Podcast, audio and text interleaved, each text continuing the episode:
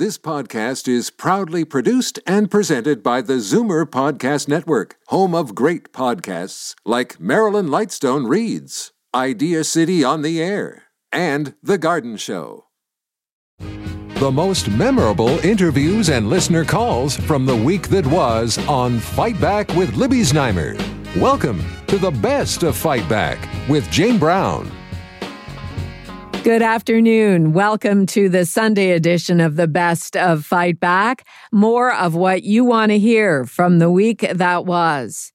Ontario's COVID vaccine certificate program began on Wednesday, requiring proof of double vaccination in order to be let inside restaurants, gyms, and other non essential venues. So on Thursday, Fight Back checked in with some representatives of the business community to find out how it was going. Many had concerns at the beginning how to handle angry, non vaxxed customers who would be denied access.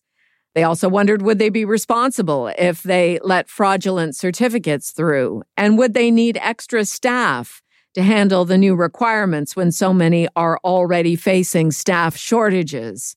Libby welcomed Jim Solomon, founder and CEO of Hone Fitness in Toronto, and Larry Isaacs, president of the Firkin Group of Pubs. Restaurants were notified late in the program of how this is going to work. And the fact that the certification has come out earlier than the app has been a huge challenge for us. We are being put in a position at our front doors with young hostesses who don't understand necessarily everything about vaccinations and are being challenged by numbers of guests who are asking to get in and, and don't have the right documentation. Very challenging. Did you have any trouble? Uh, I, I, don't want to say trouble, but we've had some guests that we've asked to leave and there's been frustration. And look, let's be honest about it. The hospitality industry has been decimated now for 19 months, as well as gyms and other small businesses. And once again, we're not being able to use our word, hospitality. We have become the triage for COVID 19. We have to ask people to put on masks, move six feet apart, sit away, give me your name, where are you vaccinated? How are you supposed to say to people, hey, welcome, how are you doing? Come in and have a drink and something to eat. It's hurting the business it shouldn't be put on the small business to manage this program. Okay, speaking of gyms, let us go to Jim Solomon. How is it going for you? Well, let me start by saying Larry's right. Uh, you know, this, whatever it's been, 16, 19 months has been really hard on the gym business, I think, in, in Ontario, included Hone Fitness. Uh, the stops and the starts and the masks and the, everything has uh, turned people off. They've canceled. They've suspended their memberships. So, you know, in a big picture, uh, he's completely right. I don't think Hone's alone in, in that trend. I think it's North American gyms. Uh, with that said, your question was yesterday. Uh, we were pretty well prepared. We're a little lucky compared to, I think, a restaurant where the member already has their picture, their first, their last name, their address, their cell phone, and their email address in our system. So when they come uh, yesterday with the documentation, we, we check it and it's a little easier. And uh, we don't store it. We take a new picture uh, of, of the fact that we check. So uh, it wasn't it wasn't too bad. There were people you know, not realizing that yesterday they had a showed it and then they, you know, had to move back or outside and find it on their phone. And there are people who didn't have it on their phone. Uh, but we only in the seven gyms had one customer who was uh, unruly. Larry Isaacs, I know there are lots of people who weren't keen to say go inside in a restaurant until this was put into effect. So, uh, isn't there a positive bump as well? Absolutely. But here's the challenge, Libby. One of the things that wasn't laid out was why were the staff not then forced to get vaccinated? Good why? question. That's left again to the small business. You know, the government's got to step up here and say, look, if you're in a place where you cannot put on a mask, everybody in that space needs to have the vaccine. I'm not in charge of the vaccine program. I don't speak for it or against it. The bottom line, what we speak for, I say it again, we've been closed for 19 months. We have to get back to life. Businesses, the downtown in the pathway is like a morgue. There's no people. 19 months into a pandemic. How are people going to survive? The country cannot survive on government handouts forever. We need small businesses to reopen and employ people and get back to business. So the government needs to figure out the right way to make that happen, make that happen and make it happen soon. Larry Isaacs, president of the Firkin Group of Pubs, and Jim Solomon, founder and CEO of Hone Fitness in Toronto. This is Zoomer Radio's Best of Fight Back. I'm Jane Brown. On Thursday, Libby was also joined by Brampton Mayor Patrick Brown, who has been vocal in his concerns about funding for extra enforcement of the new Ontario Vaccine Certificate Program. He told Fight Back no details on this were provided before the launch. Part out of, out of frustration, when the provincial government announced their COVID uh, certification program, they said that if there was problems with compliance, to call the local police or bylaw. Well, our local police is already inundated with with with work. Frankly, we had two shootings last night in in Brampton. Um, right now, we already have to prioritize and tier um, uh, police calls, and so just like in most municipalities, police don't have the resources right now to respond to minor offenses. And so, if there's a car theft or uh, a minor burglary, they generally say report it to insurance because they're trying to um, manage the, the lack of, of, of human resources in, in policing. So I know our local police have said they don't have the resources to enforce this and won't be. Our bylaw department right now, 60% of their time is already preoccupied with um, with dealing with uh, COVID issues. They've got important work on property safety issues and standards, uh, animal safety issues. So we're taking them away from their uh, original work. And just today at Regional Council, we learned from our medical officer of health that our public health department is going to be in deficit because of this COVID certification program because the public health inspectors are are um, consumed by having to deal with this as well. And so it's one thing to have a program, but there has to be a follow through on how it's going to be enforced and and to allocate resources for that. And, and too often with government programs, it's announced in Ottawa or announced at Queens Park, but it's put on the back of municipalities. And under the Ontario Municipal Act, we're not allowed to run a deficit. I don't want to run a deficit, but we're not even legally allowed to. And so right now we're looking at public health having a deficit. We're looking at bylaw having a deficit. We're looking at the police if they if they had to allocate resources for this, they'd be in deficit. And so there has this has to be reconciled. I know during the federal election campaign, the prime minister pledged a billion dollars to the provinces for their vaccines certification programs there's a portion of that's going to have to come to municipalities. They, uh, otherwise, we're simply passing the cost to property taxpayers who already have too much uh, uh, uh, responsibility. Um, in terms of bylaw, we did hire 10 additional bylaw officers at the beginning of the pandemic to help us deal with the enforcement of the public health protocols. Um, and we could do that again, um, and, and we could get them trained quickly. But who's paying for that? You know, I, I just find everything goes in your property tax bill, and you know, municipalities have the smallest budget, uh, and too often everything, you, you know, it just gets passed down. You know, nobody really likes this, but uh, people think this is going to help avoid another lockdown. Are, uh, are you confident? And it's also made a lot of people get vaccinated. Uh, so, what about the good side of this, or is there one? The good side is there's a lot more vaccinations happening. That's positive. Um, and the reason I believe it's positive is I look at our hospital. You know, we measured June, July earlier. 101 out of 103 uh, hospitalizations were people who were unvaccinated or partially vaccinated. Right now in our ICU, when I get the weekly report, it's almost entirely individuals who are unvaccinated. And so um, it, it, it helps. The vaccinations help keep our community safe. They help us get out of this pandemic. And if there are tools that encourage vaccinations, that is that is helpful. Um, and so that that is a silver lining. The more people get vaccinated, the less people are going to be in hospital, and we're not going to see our hospitals overrun. I, when we saw the provincial government issue lockdown orders last year, it, it was, you know, really because they didn't want to see our hospitals overrun. It was about protecting hospital capacity, and so right now our has, our hospital capacity is pretty good, and so I don't envision the need for lockdowns. I don't think we need to have more lockdowns, and uh, and you know I'd, I'd advocate against it. Brampton Mayor Patrick Brown in conversation with Libby Znaimer on Thursday. I'm Jane Brown, and this is Zoomer Radio's Best of Fight Back. Coming up after the break, Erin O'Toole should watch his back. You're listening to an exclusive podcast of Fight Back on Zoomer Radio, heard weekdays from noon to one. Zoomer Radio, pulling no punches with the best of Fight Back with Jane Brown.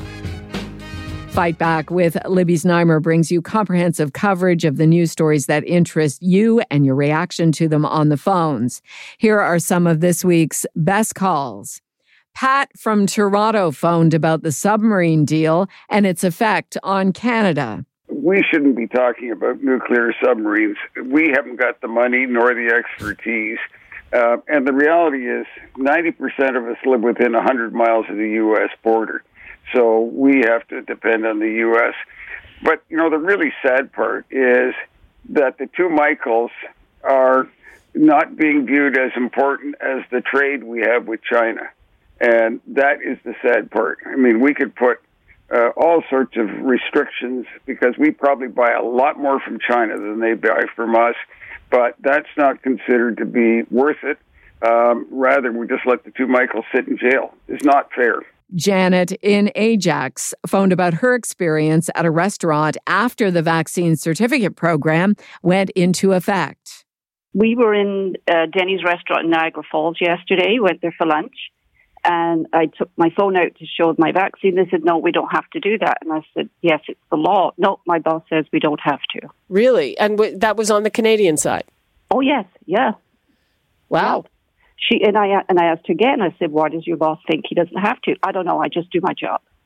Jerry in Scarborough phoned about inconsistencies in the vaccine passport system. I drive trucks, and I'm going into factories and places where the people inside are not wearing masks, but I have to wear a mask to go through the door. Otherwise, I can't get into the building. And now, with I have to show proof of my, being vaccinated, which I am. What about the people I'm confronting inside that I got to deal with? Who's regulating the employees inside where I people like myself have to go in and be confronted by somebody not wearing a mask and I have to wear a mask? Somewhere along the line, the logistics just don't seem to balance. And now, Fight Back's Knockout Call of the Week. There were a lot of great calls this week, but the winner of the Fight Back Knockout Call of the Week comes from Carolyn in Haliburton, who phoned with some optimism about her experience with the federal election. I was fortunate enough to have the opportunity to work um, uh, one of our local polls. I was so pleased and happy that there were so many young people that came out, many of them for the very first time. The registration desk was busy from dawn to dusk with new voters registering. Plus, I talked to a whole lot of people who had not voted in years really? and were coming back to make a statement. And then I look at the results, which say the PCs got the popular vote. And this is something that has always perplexed me. The popular vote does not dictate who the government is. So looking down the road a little bit, what does that really mean? All these people that voted for the first time came out after many years, and their vote does it count? With our current system, where popular vote does not dictate the government, um, I question that a little. That does it for this week's Best of Fight Back on Zoomer Radio. If you'd like to qualify for the Fight Back Knockout Call of the Week, phone us noon to one weekdays. Or if you have a comment, email us at fightback at zoomer.ca. Follow us on Twitter at FightbackLibby and call our Fight Back voicemail anytime at 416 367 9636. I'm Jane Brown. Join us again next weekend when we'll round up the best of Fight Back. The best of Fight Back is produced by Jane Brown, Justin Eacock, and Zeev Hadi, with technical production by Kelly Robotham. Executive producer Moses Znaimer. You're listening to an exclusive podcast of Fight Back on Zoomer Radio, Heard weekdays from noon to one. Good isn't good enough. Make way for the best of Fight Back with Jane Brown on Zoomer Radio. Welcome back. It didn't take long after the federal election for some members of the federal Conservative Party to start questioning the future of Erin O'Toole's leadership. Less than 48 hours after a minority liberal government was called, Bert Chen, a senior member of the Conservatives National Council, started a petition calling for a review of O'Toole's leadership earlier than scheduled in 2023, saying O'Toole has broken their trust. At the same time, other party members argue Erin O'Toole did a good job and that the only way to attain power is to tack to the center on various issues. Erin O'Toole himself has repeatedly mentioned the possibility of another election within 18 months, presumably an argument for keeping him as leader. David Tarrant is a conservative strategist and vice president of national strategic communications at Enterprise. He joined Libby on Thursday. After any time an election ends in defeat and disappointment, I think there's always going to be a case where people are, are angry and uh, want to kind of take out their frustration on whoever the leader of the day is. Uh, at the same time, I want to be really clear, Libby, that that's not a blanket endorsement of, of Mr. O'Toole getting a second chance at this. Uh, Mr. O'Toole has some very serious questions he needs to answer, and the party already has mechanisms that will force him to actually face accountability for the, the, the decisions he made and the mistakes he made uh, for for members to judge. So uh, you know, I would much rather see that process play itself out, which may or may not result in Mr. O'Toole getting a second second uh, chance. But I don't think kind of the the grandstanding of public petitions uh, does anybody in the Conservative Party any good right now. The real issue here is for for for that that kind of complicates things here for conservatives that the clip from Mr. Chen kind of at the beginning showed it was not just a disappointment. It was the the bargain, for want of a better word, that Mr. O'Toole made with so many conservatives, where he basically said, um, "I'm going to compromise slash capitulate on a number of issues that are near and dear to many of our members, whether there's a concerns of social conservatives, whether it's issues of, conservatives who oppose a carbon tax, because this is the way in which we need. Is the only way we can win power and get closer to government. Uh, and and members said, okay, let's we'll do it your way. Uh, and then he went out and he underperformed compared to Andrew Scheer.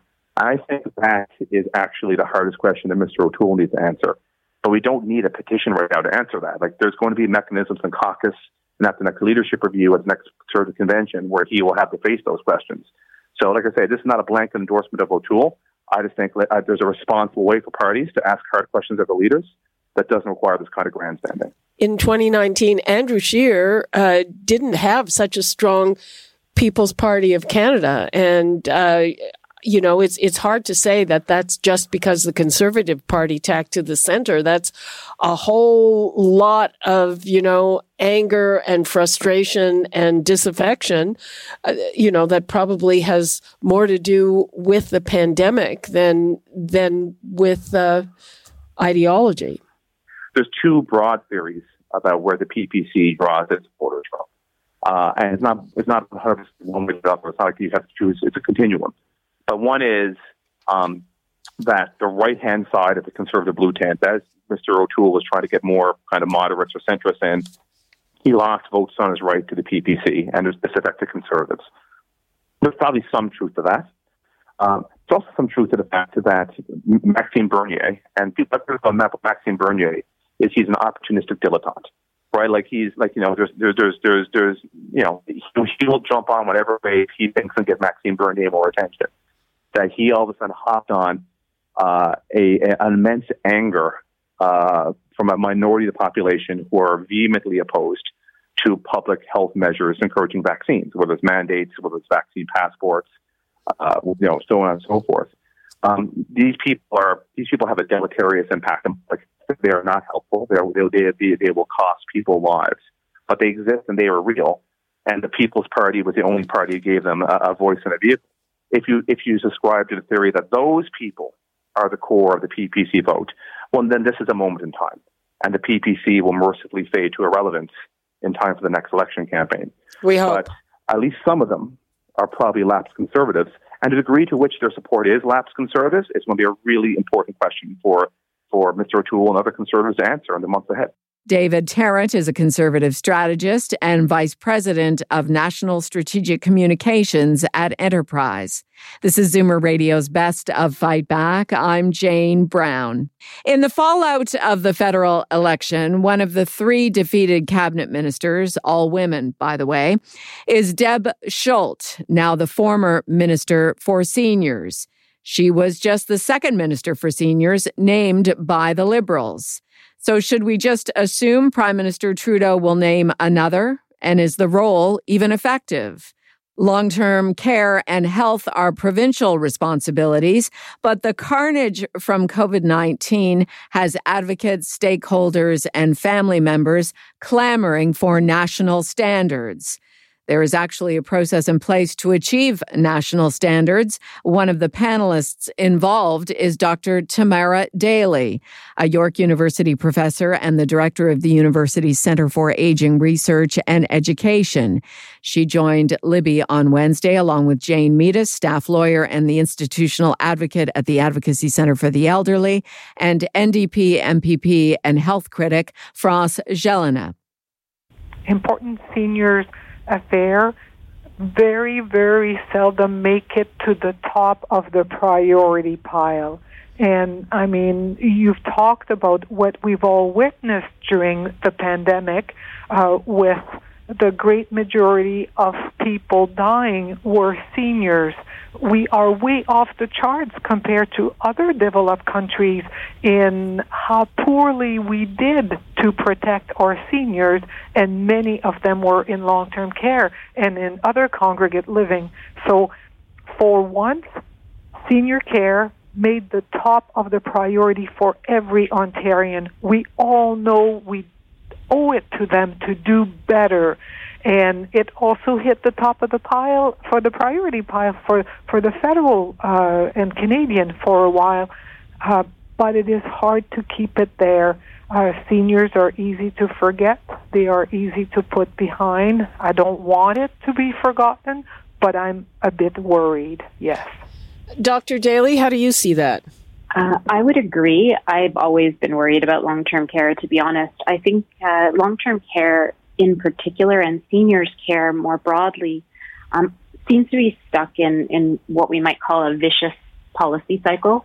And in part, that's because um, different levels of government have responsibility for it.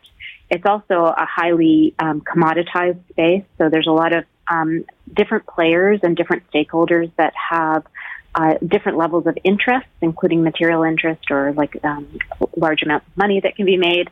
And uh, there's there's frequently a lack of attention uh, paid to this space because we are generally thinking about care for those toward the end of their lives, and it's something that um, Canadians have often thought that this is a personal or a private household responsibility, as opposed to seeing the ways in which we need to think about how we're all in this together um, and that we owe and uh, we owe something to each other uh, to care for each other at the end of our lives. So this kind of wicked policy space or this uh, vicious circle that we've been in, um, it looked as though um, one of the only good things that may have come out of COVID was this increased public attention on long-term care um, and uh, care for seniors. And I'm just worried uh, that uh, as we solve some of the problems uh, of COVID in particular, that we'll forget about the problems that already existed uh, for seniors' care in this country. Jane Meadus, now, do you have confidence that that when your work is done, it's it's not just going to end up gathering dust like so many other reports that we love to do here in Canada? Sure, and and I agree that that's you know often what happens is that these reports do end up on the shelf the difference here is that these are going to be standards that will be, uh, or guidelines that could be developed by, into standards by Accreditation Canada. And, you know, many provinces already use those standards. So it's something that actually has a potential of being utilized because it is meant to be, um, you know, used as opposed to just a policy report. So it's different.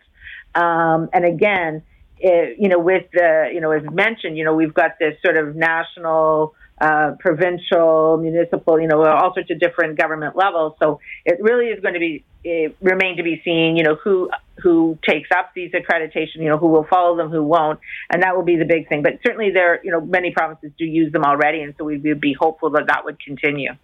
We still have to to watch, um, you know, and I agree. Unfortunately, in the past, we've had you know flare ups of different issues in long term care, and everyone says, "Oh, we're going to fix it, we're going to fix it," but as soon as it, you know, sort of um, you know they've said that, then it, it, nothing ever happens. So I think that it's it's it's got to be kept in the public eye, and, and people have to demand for their MPs that they're going to have to move this forward.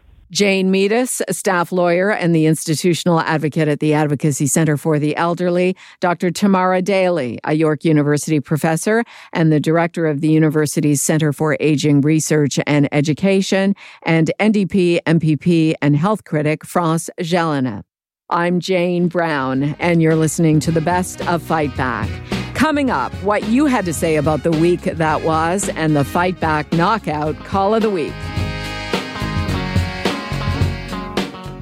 This podcast is proudly produced and presented by the Zoomer Podcast Network, home of great podcasts like Marilyn Lightstone Reads, Idea City on the Air, and The Garden Show.